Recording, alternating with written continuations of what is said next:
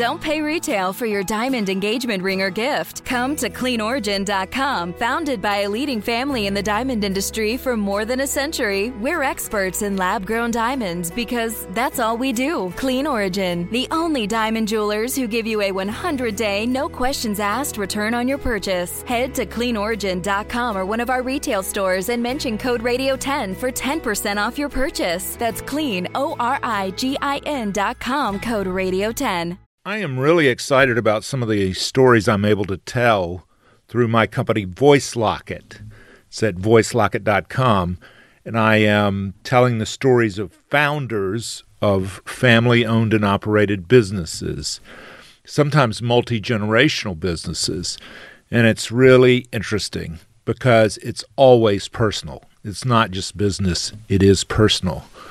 So I hope you'll check us out, voicelocket.com.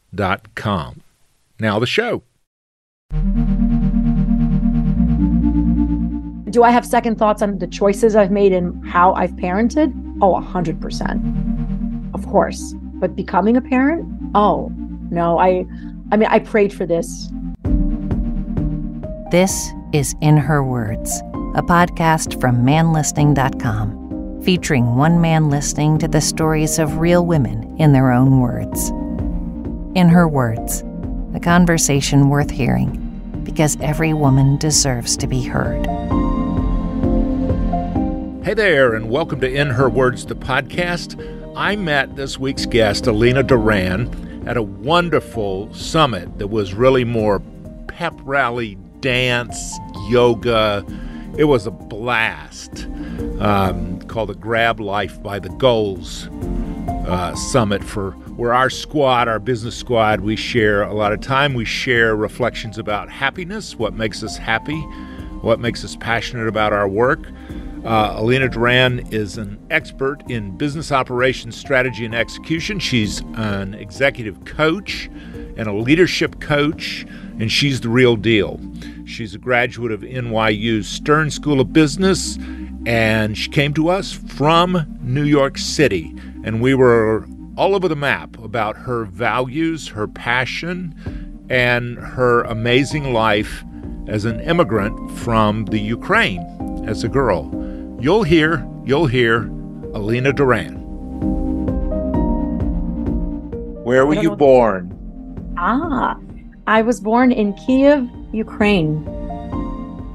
Who were your parents? I mean, they go back forever in Kiev. Oh, well, forever is um, we, we are of um, of Jewish descent, so forever is uh, can be defined in a variety of ways. But so, how family, many hundred years? um, exactly, it's exactly right. So, my family has been um, in in the Kiev, Poland area because you know during some of the years the, the borders shifted a bit, but my family has been in that region probably for hundreds, a few hundred years. Um, you know, my 23andMe says that I am uh, 97% Ashkenazi Jewish. So um, I assume my family has been in that general region for quite some time. Wow. Yeah. How many memories do you have of Kiev? How old were you when when you all left? I was um I was almost 11, so I I was pretty clear. I have quite a few memories. You know, I I think memories start at right before I was 2 years old. I have very early first memories. You know, and for years I thought it was a a dream. I didn't think that it was an actual memory. And years later, I came to my mom and I shared with her that I was having this recurring vision and it must have been a fantasy, but this is what I saw. I actually remember my grandmother who passed away by the time I was two. And I remember I have some some intimate memories with with her, very personal, very specific memories of like the room where I was, who was in the room, you know, I remember a doctor was there with like a shiny round thing on his forehead, and that was very interesting to me. And I remember myself babbling. Did you grow up speaking what language till age 11? So Russian was the primary language, you know, because this was this was at a time when Ukraine was uh, part of the former Soviet Union. Actually, Ukrainian was taught starting second grade. Can you still speak Russian? I can. I can. My vocabulary is definitely stronger in, in English. Um, it, it's a grown-ups vocabulary. My Russian vocabulary is pretty stunted at you know at, to the age that, that I came to America at. What did your parents do? Sort of where did you fit in the society there? Oh, you know, it's it's quite a shift. It's an immigrant story. So, you know, my, my parents uh, went to, you know, wonderful universities and had great, you know, positions. Um, and, and then when we came to America, they, you know, it was a major downgrade in, uh, in pay and, and in, and in, and in work from, you know, they, they sort of went to, uh, far lower paying, um, making ends meet, survival, survival based types of jobs. So, what did they do over there? And then what did they do here? So, my mom used to be an economist. And when we came to America, she was a, a bookkeeper. My dad was a mechanical engineer and uh, originally back there. And when we came here, he was painting houses and walls. And he then went on to work for a, a hotel and help uh, repair repair hotel rooms and do uh, room maintenance. Very, very different. Why did they leave? Ah, um, religious persecution opportunities for for me and my brother mainly. Um, that's that's it for our future, for our safety. We we came to America under a uh, political refugee designation because you were Jewish. Yeah. Correct, correct. And I know I I I haven't shared this with friends in a while, but I it's still it's so surreal to even say it out loud what i'm about to share on our passports in the nationality section there was a nationality section for us it would say jewish but my i could have a next door neighbor who and we're both born and raised in kiev ukraine if they're not jewish if they're christian it will say ukrainian so it's it's, it's like really you're not a full citizen it's like that's right you're That's right. other. You're other. You are other. You are other, and you are other. And that was rem- I was reminded of that in, you know, in in some of the anti-Semitism that we experienced. I experienced one particular incident that was pretty acute. What was um, that?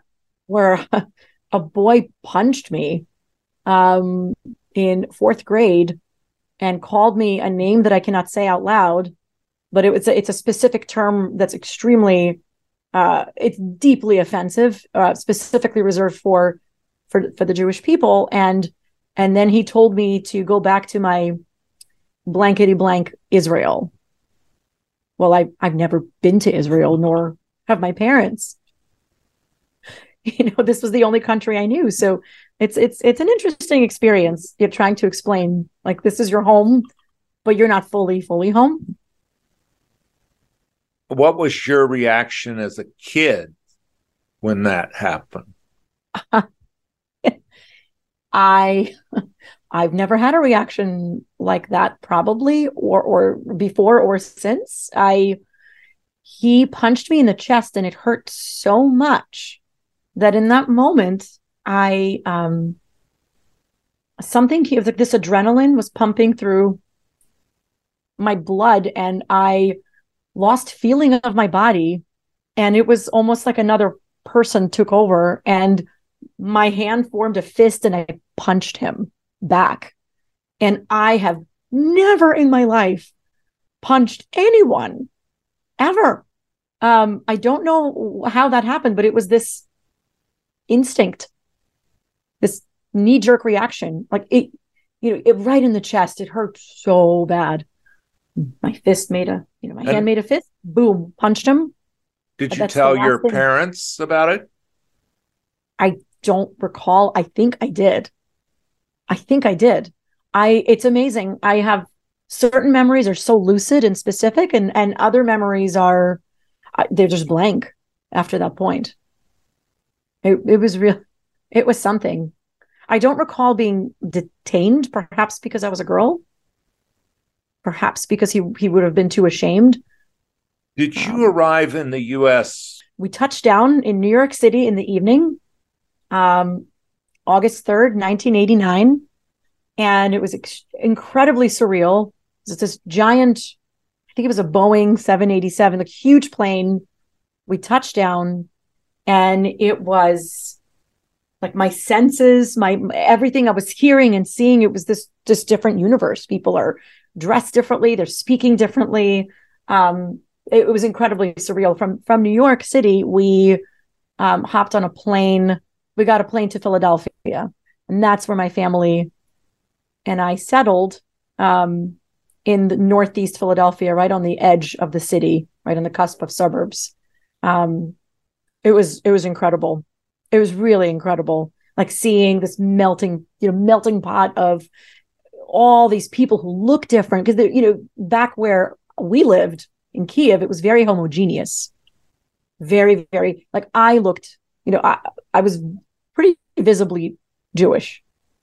Um that's how that homogeneous mean? everyone looks white everybody looks very similar they dress similar they look similar we came to America and there's all this variety diversity and I'm seeing all these all these human beings that physically look I've never seen people that look like this and this different ever in my life until that point. So it was it was incredible in a language that I totally did not understand. When yeah. you were a little kid, what did being Jewish, we're Jewish, what did that mean and what does it mean now? Um, when I was a child, I understood that um, we are to keep it secret. Like we do, you do not speak about being Jewish. You just don't. Um, I knew that we light a candle on the anniversary of someone's death. I knew that we don't eat pork. Uh, I knew that we bury our loved ones in the Jewish part of the cemetery. Um, and I knew that there weren't really synagogues available to attend. Um, you know, my, my family um, wasn't didn't really have a chance. It was a different life you know to be observant and uphold certain traditions. So it was much more about sort of survival. Um when we came to america i encountered um you know, i had no jewish education no formal education and when i met um you know jewish kids in philadelphia who would i would attend like their bat mitzvahs bar mitzvahs it was entirely foreign it's this different world where these these are Jewish kids who grew up around other Jewish kids and they never experienced incidents like I had. And so it was um it was a different world, very very different experience with it. Um didn't really think about it much when I was a teenager. Uh, I went through a period where I considered myself um I thought, well, for a while maybe I'm an atheist. Then I thought maybe I'm agnostic.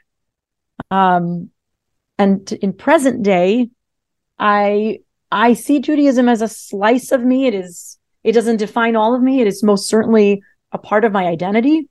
Um, I am interested in learning about history, you know, history of the Jewish people. Um, as far as, you know, gleaning wisdom, I glean it from, from everywhere. And, you know, the work that I do to serve humans, um, in the work that I do now, that's my calling. It's I draw on any and every tool that I've ever used and any bit of wisdom. I don't, you know, it, I am uh, it, it, really irrespective of the source. It can come from Judaism, it can come from Buddhism, it can come from, you know, an incredible book that I've read. It can come from a friend or, you know, divine inspiration. Uh, so we could talk about this all hour, but I do want to know what did Judaism or being Jewish mean to your parents you know, I, I think to my parents, the, the, their main concern was um, survival and safety. That is, those are the lenses that they that they view view it through. Like there are very there are traditions that our family upheld for a long time, and they're very warm, personal, intimate memories that they associate with that. Um, when those family members, you know, passed, it, like that's that that's how the religion that's how judaism is memorialized i think you know and i don't want to be careful not to speak on my parents behalf this is this is their child's impression of what they think um and how they see it. But it, it's that was memorialized. Like Judaism to them is how their loved ones practiced it. You know what they did, how kind they were, how good to each other they were, how warm and caring they were, how giving they were.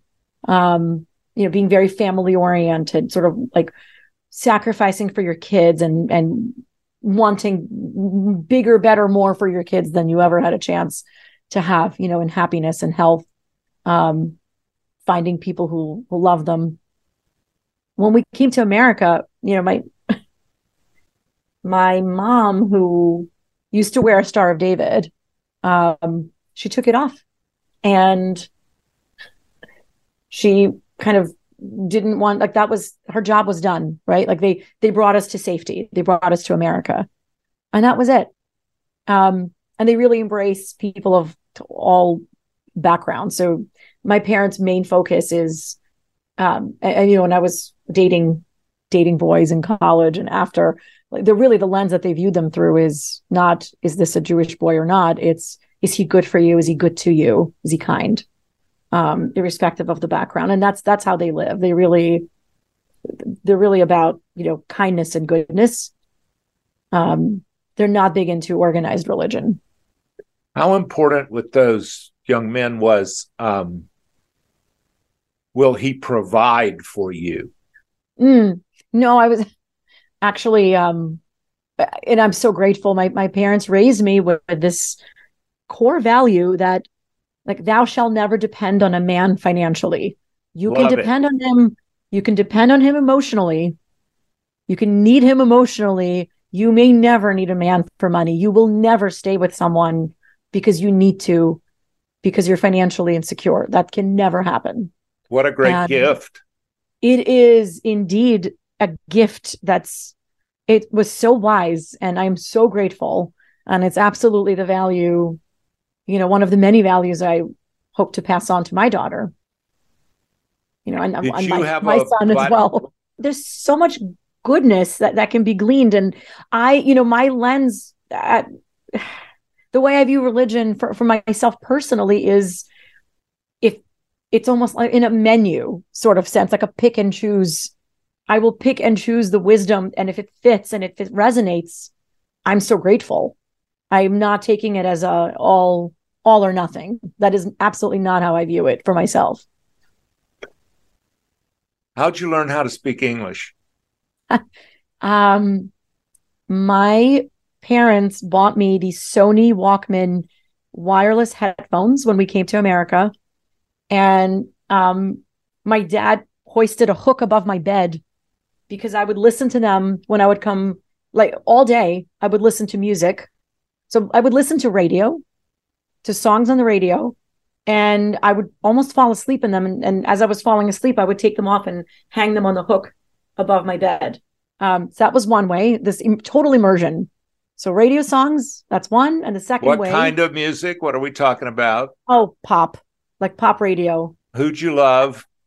I didn't even know what I was listening to. I mean, this was uh, New Kids on the Block, Paula Abdul, like everything that was on in 1989, Def Leppard.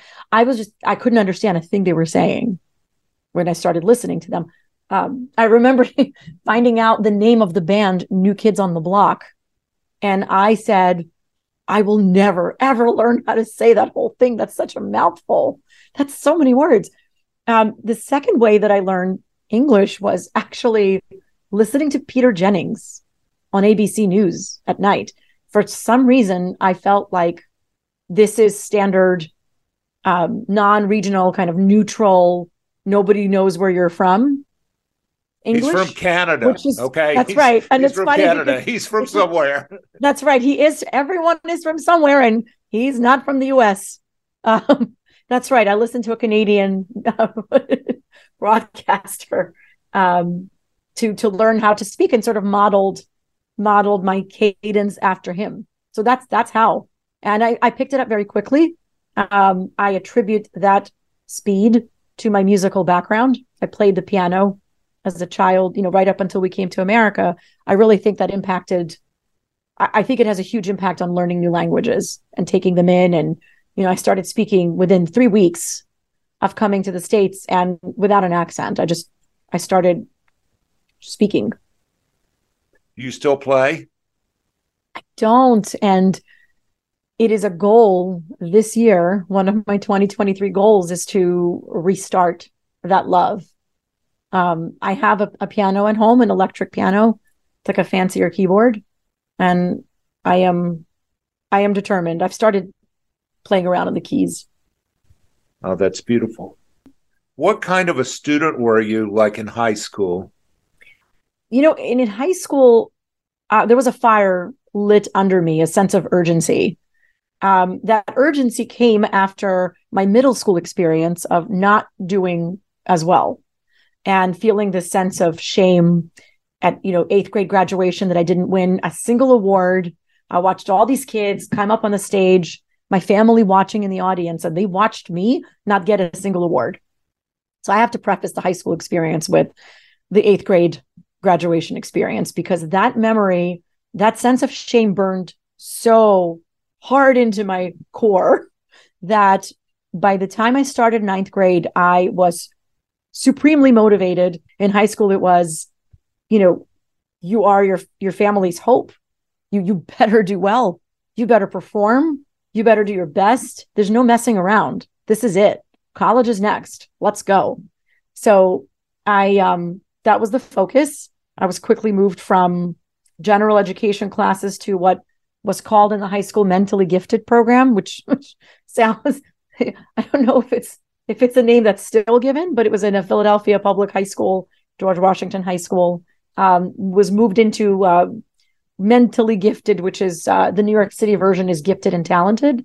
But I was asked to take an IQ test, and based on you know certain results, you have to pre- place in a particular percentile. Then you get to take these accelerated courses. So I took advanced placement, um, mentally gifted, but I was I participated in a lot of extracurricular activities that I thoroughly enjoyed. Um, a lot of leadership, like it was a drastic change from middle school. There were there was a lot of leadership, a lot of just academic excellence. Um, whether I liked the topic or not, whether I was into it, whether it came naturally, did not matter. I was very clear on like I will get an A and that's that. Um, I loved AP politics. I thoroughly enjoyed arguing with my teacher. I think most of the class was kind of quiet. There was me and a couple other kids that would really get into it and get into political discussions. I really, really enjoyed it. So um, I thought about politics as a future career at the time. And um, politically, I was an outlier um, in the school and in the classroom for sure, and definitely on the uh, on a different side of the spectrum from my teacher's political views. And uh, we would have these arguments in front of the whole class and that was fun. Um, it was fun to win too. I um, i was pushed into gently lovingly pushed by a teacher to uh, into becoming involved in the debate team and i was very self-conscious about at that time like speaking in front of other people what if i mispronounce a word right this, this immigrant thing like i don't know english I'm going to mess something up. Everyone's going to laugh at me. Everyone's going to make fun of me. And the teacher suggested, well, why don't you just come and watch? Just come and watch. And I came and watched, and she said, just come and watch one more time. Just, just come and watch. And that was it. I could not let go. Um, I became, it was, a, it was, a, it was a great memory. I became, uh, captain and, um, an undefeated champion had a, was honored by the Philadelphia Bar Association. I was like first female captain in the school's history. I loved it. I loved it. like I loved making boys cry, my opponents cry. it was fun to you know you and you play clean. You use arguments. You're playing within bounds. It's purely about the topic that we're assigned to debate, and to have this logic to be able to deliver it in this sharp, crisp way and they you know if i ever got them to a point where like they they, they had nothing there was just silence and they would get emotional i think today i would be compassionate um, and more and more empathetic at the time i was just very excited about the win went for the jugular within rules Don't pay retail for your diamond engagement ring or gift. Come to cleanorigin.com. Founded by a leading family in the diamond industry for more than a century, we're experts in lab grown diamonds because that's all we do. Clean Origin, the only diamond jewelers who give you a 100 day, no questions asked return on your purchase. Head to cleanorigin.com or one of our retail stores and mention code Radio10 for 10% off your purchase. That's clean, O R I G I N.com, code Radio10. I'd be remiss. Maybe it's the journalist in me, but um, how much do you follow the war in Ukraine? Mm. I followed it much more closely at the onset, and and for better or worse, less closely now. Um, it can um, be overwhelming, is the reason. It I can. Ask. It can. I will. You know, I'll, I'll take a. I'll peruse the news. I'll take a look at what's happening. It's it's painful. Like loss of life is painful. You know, and and a fight between two countries where people are so very similar in so many ways. It's like you know North Carolina and Florida going to war I was thinking mainly of how often at any point in your life did you think, had my parents remained there, my fate, my pathway, I would be here. I would be doing this. Oh, if my parents didn't come here, I mean, I can't, it's unimaginable. I, I, I have, I could, can't imagine where I would have been if they didn't make that brave choice. Are your parents still with us? They are, thankfully. And they're close, right? They are. They are. They live in the neighborhood. Um, you know, we live near each other and it's by design. Um, walking distance from each other. And it's it's a gift. It's a blessing. Um, it's a blessing for me and for my kids. Um, yeah. If someone asked you as a 18 year old leaving high school, graduating, what do you want to be when you grow up? What would you have said? I would have said a politician. Yeah. Still kind of wish it's not too or, late. It's not too well, late, Aline. I switched from politician to um, accounting uh, because the switch was, um, you know, when push came to shove, I needed to make a choice, and the choice that I viewed I needed to make. It's the only way I could think. It's and I I refer to it as like immigrant mentalities to survive, right? A safe choice, a choice that is economy proof, you will always have a job. People always need an accountant. And so I, I that's what I chose to do. Totally incompatible with my wiring. Where did you go to college? I went to uh, NYU Business School, uh, Stern Stern Business School at NYU. Uh, did you uh, undergrad? Yes. And what was your major? I I have a, a dual uh, a dual MS in uh, sorry dual BS in uh, in finance and accounting. That's a damn good school. It is. It is. It's a great school. What'd you do after? What'd you do with that? Uh, um, well, I um, I wanted to make sure that I kind of finish what I started, so to speak. Um, and on the accounting track, I pursued a, a, a CPA, Certified Public Accountant designation. So I started working at uh, Ernst and Young, which is one of the t- you know big four public accounting firms, and I worked there for two years, three, almost three. Um, deeply grateful for the experiences. It's it's interesting. I knew I knew from the start. I knew before I graduated that it, it wasn't it wasn't what I was meant to do. It wasn't compatible with who I am. But the practical side of me, you know, pushed through the you will finish what you started like you will get your cpa no matter what and i did um, um wonderful people wonderful learning experiences getting to go from you know company to company to company yeah if um, you hit one of the big powerballs and had two three hundred million dollars after taxes and other than play the piano as many as you wanted to um, what would be your sort of passion? Mm. Um, uh, you know, I think it would be related to what I'm actually doing now and doing more and more of now. Um, perhaps doing it in you know delivering it in in in different ways that are a, a bit more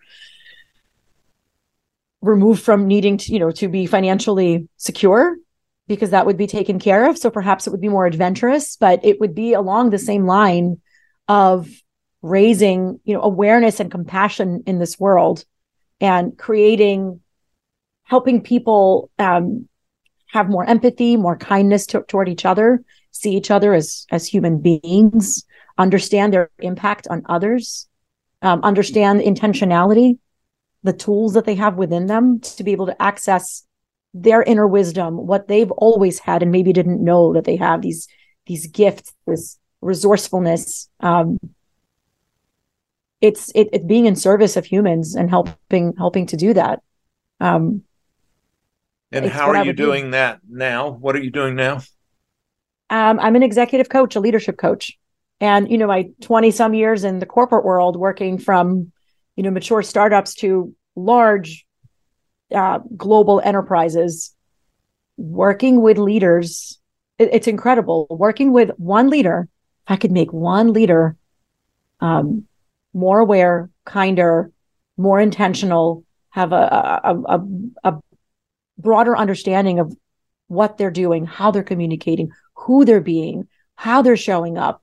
You know it's it's incredible the transformation and the trickle down impact that it has on so many other humans. So not only for that leader to feel satisfied clear calmer um more uh, just wiser wiser in in in accessing their own inner resources without naming names yeah. tell me a story mm. of where you you were the you were the Zen monk. You you smacked him upside the head in just the right way, and you you saw uh, the light come on. You saw the uh, the epiphany, ah. the satori, as they say in Zen, the moment of enlightenment. Uh, sure. Tell me a fun story. There's a, there's a few of them. I'll, well, here's one. Um, I was uh, I was working with uh, an executive and, and a couple teams where I was both solving. I was there for sort of solving business operations challenges within the company, and then I was also helping coach a couple teams and a couple uh, senior executives. Not the person that I'm about to tell you, but this is how he became my client. Um, I there were ex- uh, there was I noticed a huge gap in what the senior executive was expecting would happen when projects would be done and like what was happening versus what was actually happening when I would work with teams and find out you know these huge deltas like reality versus expectation and I noticed a, like a, this trend and so I knocked on his door and I said do you have a few minutes he said yes I said um I am going to share a few things with you. I closed his door, the, the door of his office. I'm going to share a few things with you.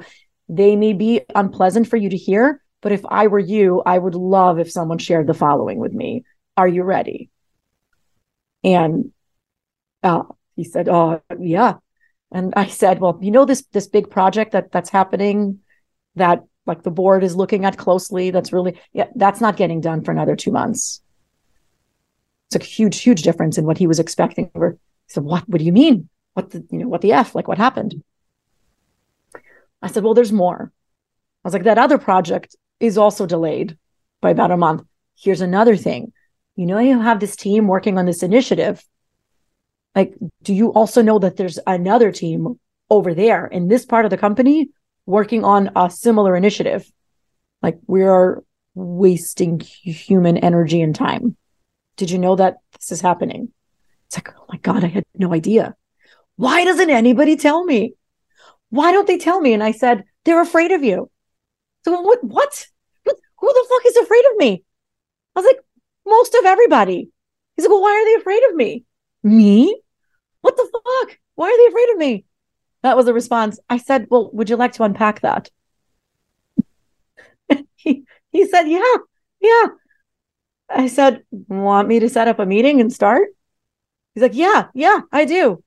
So that's how that started and became, you know, a series of regularly cadenced meetings where we worked on this person's, you know, self-awareness and understanding of why why are you the last to hear the news? Why are you hearing the news from your teams when they must share it?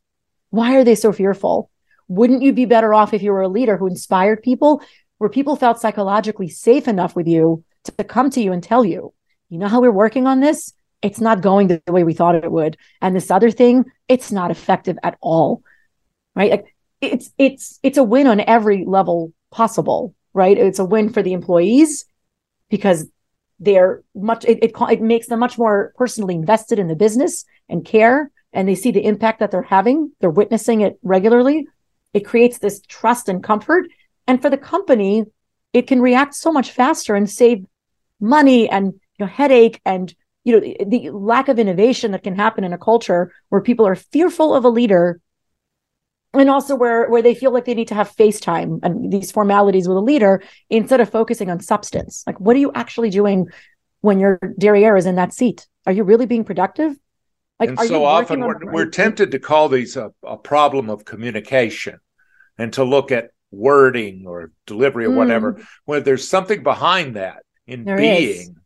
Oh, yes. Being and in neural yes. pathways and who we actually are and Oh, absolutely. It's this, you know, it's programming. It's that's right. It, it's it's neural pathways and patterns that are formed for years and years and years, from childhood to present day. It's you know, it's unhealed, you know, childhood trauma. It's what happened two years ago that never left you. It's it's all the saboteurs that are speaking to you in the room with you and saying things to you. You know, you mean the internal, the oh, voices yes. in your head the internal sometimes saboteur. They're sometimes they're external. they're like fellow members of the board or the C-suite.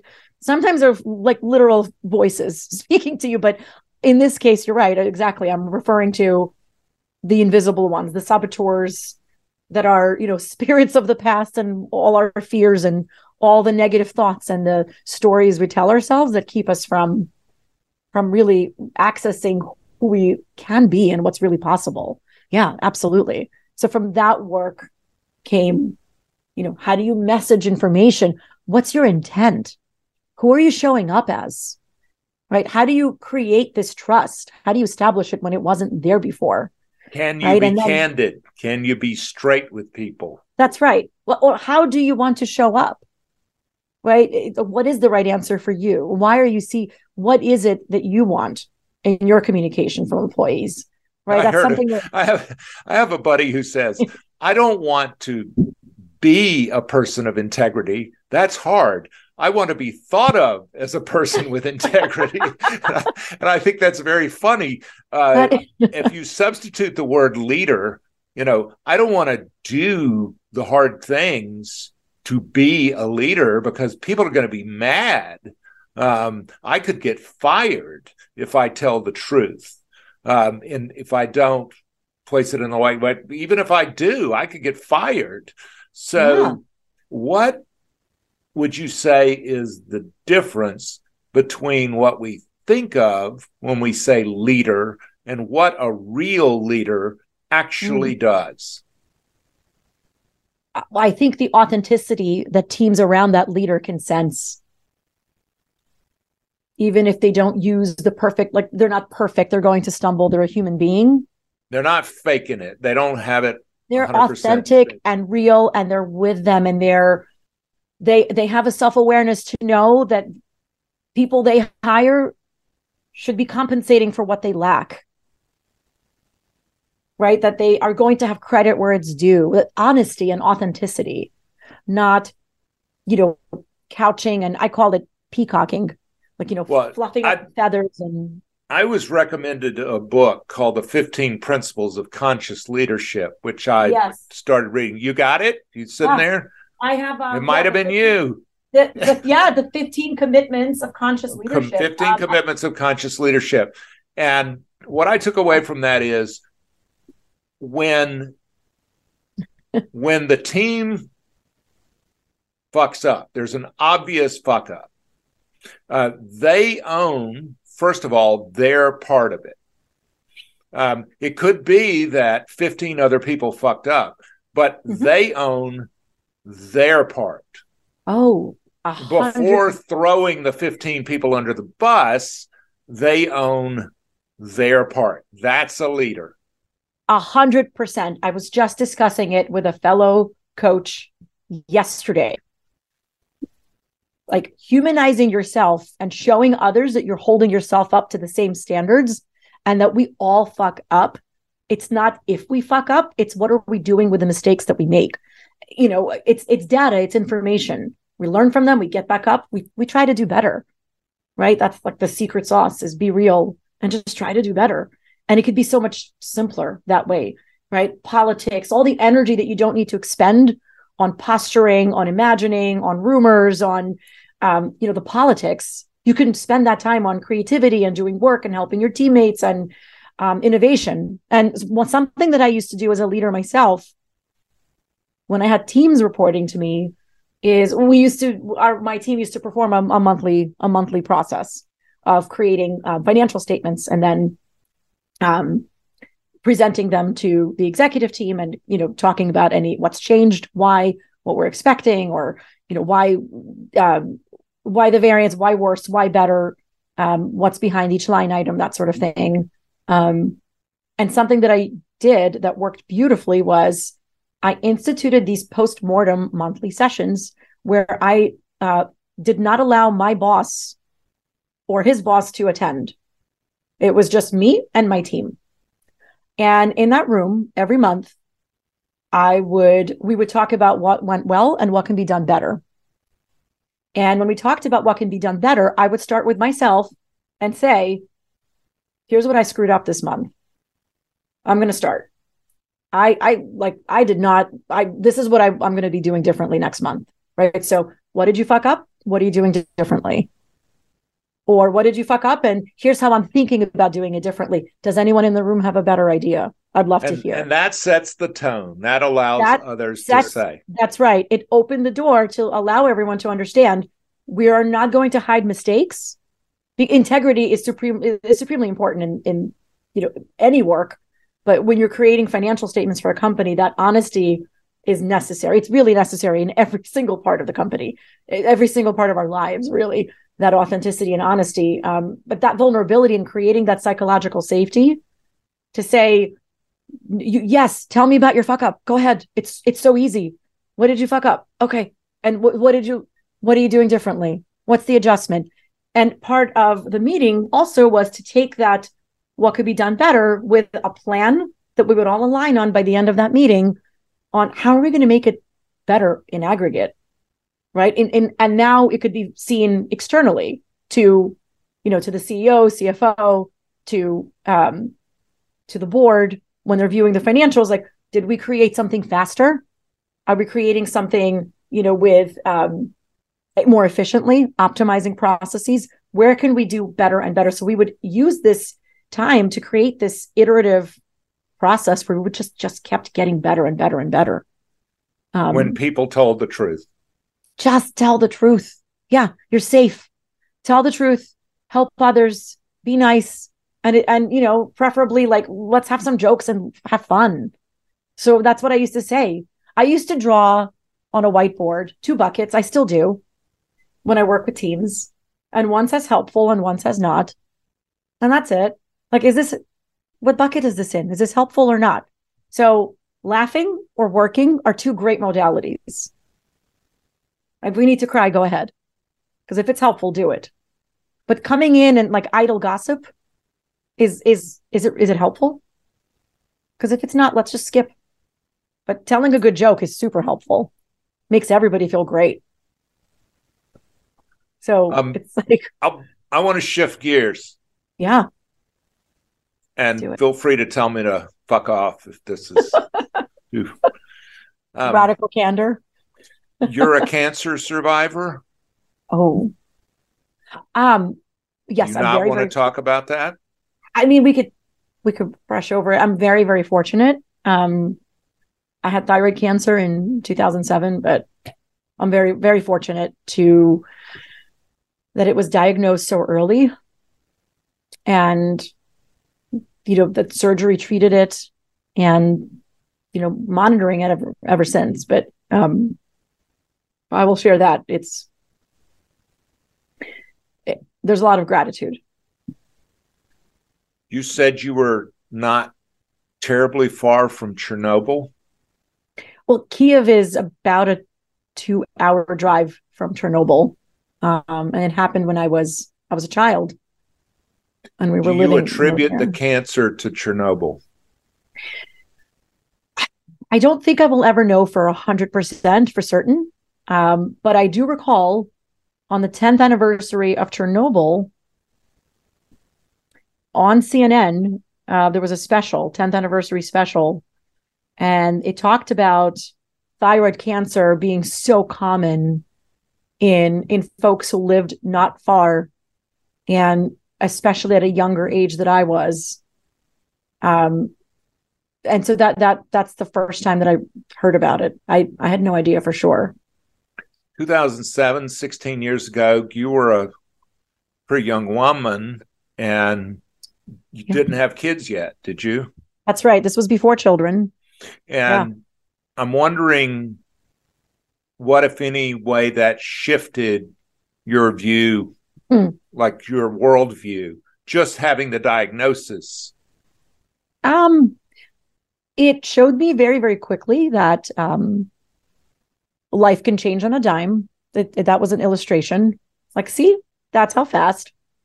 Um, as far as worldview, uh, I certainly felt grateful for the experience because it helped um, create a better filter in my life for what matters and what doesn't. I, I, would love to tell you that that was the lesson I needed and that was it. No, I needed many, many, many more lessons.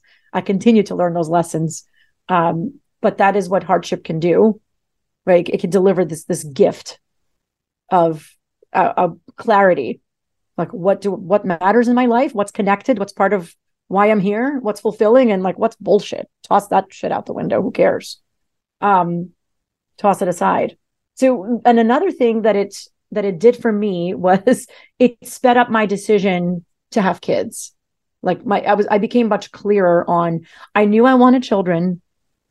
The timing was very ambiguous. It was like I know I want children as part of my life, as part of my experience on on Earth in this lifetime it was I was expecting to have children later, a little bit older.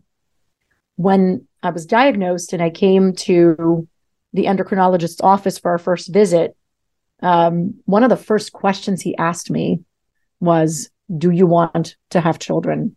And having a doctor ask me that question, like sitting in a white robe, this is before I had the surgery, you know, to, to remove the cancerous tissue when he asked me that, um, it was like a life, a, a universe fast forward and like a smack. And I sat straight up and I said, Yes, yes, I definitely do. Yes. Super clear. Like, yes, quick. There's no like, maybe, you know, my lifetime. Like, yeah, eventually. No, no, no. Yes. You've had experience that I will never really know what this is like, not in this lifetime. And that is you go through this terrible, very, very intense pain. And then out comes this human being and they put it on your chest. What was that like? oh, I am fortunate to have experienced it twice with my daughter and then my son. Um, first time was absolutely like surreal and I kept saying to, to the doctor and the nurses in the room, it's like, do you understand that I am here as one person and I'm going to walk out with a whole human being and like I'm taking her home. Do you guys understand? I'm like, everyone, do you understand? I was also on drugs, so that helped. and I, I said, I know you do this all the time, but this is just blowing my mind. And I, you know, I gave birth at NYU Langone Hospital, and I could see uh, the neighborhood where I live. I could see Roosevelt Island from the window. And I said, "Do you guys understand? Like, I'm going to be there, like soon." with this, you're about to take out a person. This is insane. How does this work? So it was very um like it was it was an out of body experience. Like I could not believe what just happened. Like I'm holding a whole person. They have all the parts, all the parts that a human needs, thank God. They're just very little. And I'm looking at it. And the first thing I thought was, do I love this person? Do I love this? Because I'm a first time mom. I don't know what I'm, I don't know what's happening. And then one of the nurses wanted to take her away to be tested. And, and the first instinct I had was like this mama bear, animalistic, protective, like, I will, like, I will hurt you if you hurt my child. I will do unspeakable things to a person who, so this intense desire to, I didn't want anybody taking her for any exams without my supervision. I became like super protect instantly. It kicked in immediately. And then I realized, oh, yeah, yep, yeah. Oh, I love her. I love her. I will mess people up for her. Mama bear. Um, when I when the second was born and he was laid on my chest, I was much more familiar with what was happening. Like I understood that there was a life and this was my person. And you know, he's he's one of my people coming into the world. And so I I um I got it. I understood it much better. And I felt like, you know, I didn't see you all this time and now I see you. Hi. Hi, it's me. It's me all this time. How are you? How's it going? I felt know? connected to the human family witnessing that. I mm. felt like this is an ancient experience. And all of a sudden, I was like, I'm in the club. That's I'm right. A, I'm a fellow human. Absolutely. The first thought I had when I brought my first child home was of the realization that, oh my God, I'm going to fuck this up. It's not if, like, it's not if, it's what. Like, because it's impossible not to fuck up parenting. How do you not make mistakes? I was like, shit, shit. She's going to see everything I do. Right. Like, the kids are going to see everything I do all the time. And I'm going to, how do you not make mistakes? Like, crap. Oh my God. I not only am I keeping it alive, which was brand, I didn't know how to, what to do with, with the baby logistically, but it was because I was one of the first friends to have a child and you know in of my New York friends. I only had like maybe one or two and we didn't see each other regularly. So it's like god one I have to keep it alive? But then I have to be like all the things for it and you know be an example and model all this great stuff. But what if what if they see the not good stuff? And of course they will. Like spoiler alert like yes they will see you and you're not less glamorous. And, and yes, they will remember the less glamorous, probably more frequently than they remember the, the best parts. You know, like the parts of me that my kids appreciate sometimes surprise me. Ever have any regrets about being a mom? Oh my God, no. No. About becoming a parent? Right. Oh, you're tied down. To... You can't go to the Hamptons for the weekend. You... Oh, I am so grateful. Oh my God yes, of course, I have thoughts of like, oh, this would have been so fun. But no, there is no regret. Do I have second thoughts on the choices I've made and how I've parented? Oh, a hundred percent. Of course. But becoming a parent? Oh, no. I I mean, I prayed for this. I prayed for this. I wanted this. I'm grateful for it. Oh, a hundred percent. Yeah if we got struck by lightning today and the only thing that survived was this recording of digital oh. audio, what is your legacy? I um I hope to have left this world making people feel love and kindness showing people kindness and, and love and goodness and helping people access more and more of that. That would be a wonderful legacy to have. If I can affect people this way, if I could serve, it's it's you know it's a blessing. It's a responsibility. One I can't unsee what I saw in the work that I'm doing. I don't want to ever unsee what I saw and unfeel what I felt and what I feel. So now that I've seen it and felt it, it's I want to do more and more of it and impact more and more humans this way. That would be a that would be an amazing legacy. I hope my kids will know and feel that they were loved deeply. Yeah. I think they do. I hope. One can only hope. Hope God so. bless you. Thank you for making time. Thank you. This Thank was you. fun. Yeah. Yeah. Fun for me.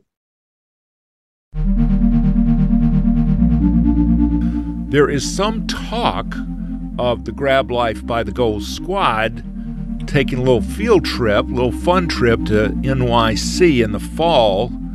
Um, you want to check that out. Uh, Lauren Widrick has been on this podcast, and uh, I know that I will see Alina Duran again. I know that our paths will cross. Alina, thank you so very, very much. In Her Words is a production of the Queen City Podcast Network in cooperation with Balto Creative Media. Allison Andrews at Andrews Creative, Rachel Clapp Miller, and Roshonda Pratt are developmental producers. Sally Higgins at Higgins and Owens tries to keep us legal. Our music is A Day at the Park by the group Pictures of the Floating World. Your announcer is Catherine Smith. That's me. If you like what you hear, please subscribe and take a moment to rate and review. It really helps others find us. If you love us, go to our Patreon page at patreon.com. Look for Man Listening, one word, no spaces. A small investment makes a big difference in lifting up the voices of women. A huge shout out and thank you to everyone who has supported manlistening.com the In Her Words podcast, and now voicelocket.com. Thanks so much. Thank you for your support. We believe one voice can change the conversation. Thanks so much.